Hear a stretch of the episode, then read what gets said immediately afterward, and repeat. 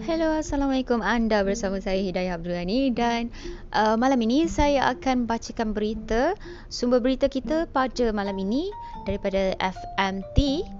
Um, credit to FMT reporters. Bertajuk Tikam Lidah Berkait Rumah Pusaka Punca Dua Beradik Maut.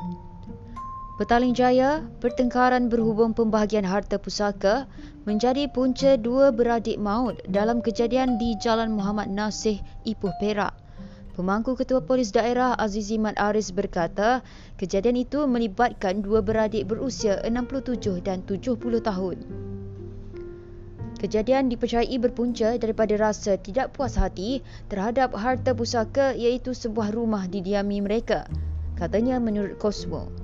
Semalam dalam kejadian 10 pagi, seorang warga emas yang bekerja sebagai pemandu teksi dipercayai bertengkar dan kemudian menikam adiknya, seorang pesara sebelum menggantung diri di luar rumah. Polis turut menemui pisau kecil berdekatannya.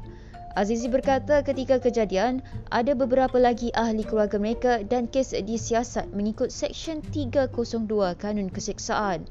Dan pada itu, beliau berkata, bedah siasat dijalankan di Hospital Raja Permaisuri Bainun mengesahkan luka akibat tikaman pada leher menjadi punca kematian mangsa berusia 67 tahun. Selain itu, terdapat beberapa kesan tikaman pada muka dan leher mangsa. Okey, itu sahaja berita yang dapat saya laporkan berdasarkan uh, sumber FMT. Dan itu sahaja dan kita akan kembali dengan berita yang seterusnya.